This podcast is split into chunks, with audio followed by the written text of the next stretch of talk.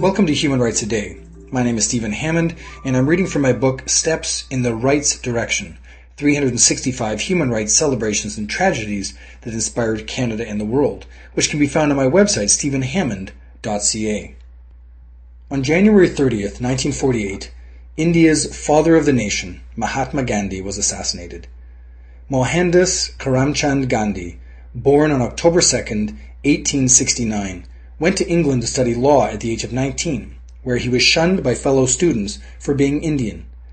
After completing his law degree, he returned to India for two years before moving to South Africa, where he became the first colored lawyer to be admitted to the bar. During his 20 years in South Africa, Gandhi initiated peaceful protests against racism, which evolved into efforts to end British rule when he headed back to India in 1914.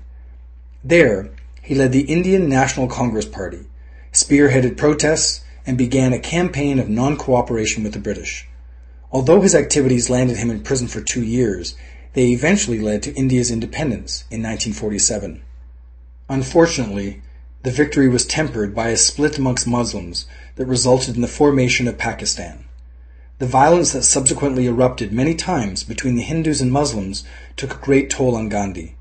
On January 30, 1948, he was on his way to a prayer meeting when he was assassinated by a fellow Hindu who felt betrayed. Gandhi, known as Mahatma or Great Soul, was the father of his country and remains an international symbol for peaceful protest. That was January 30th, 1948.